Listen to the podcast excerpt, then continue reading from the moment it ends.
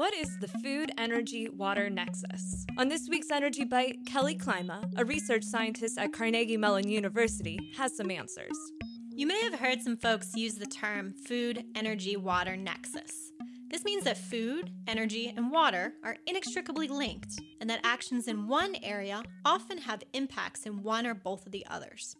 These connections have always been present, and the growth of the global and U.S. population has placed an ever increasing stress on these resources. We heard before from Dr. Jared Cohon on the link between water and energy. Today, let's explore the other links. For instance, agriculture is currently the largest user of water at the global level, and the food production accounts for a large part of energy consumption.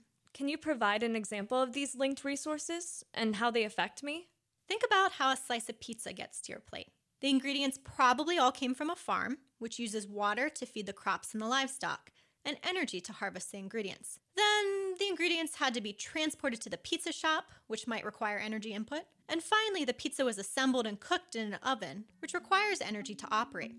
So without water and energy, your food would have never made it to your plate. Will knowing about the food, energy, water nexus influence your behavior? Take our poll see the results, and ask your energy questions at energybite.org. Energy Bite is a co production of WESA Pittsburgh and Carnegie Mellon's Scott Institute for Energy Innovation.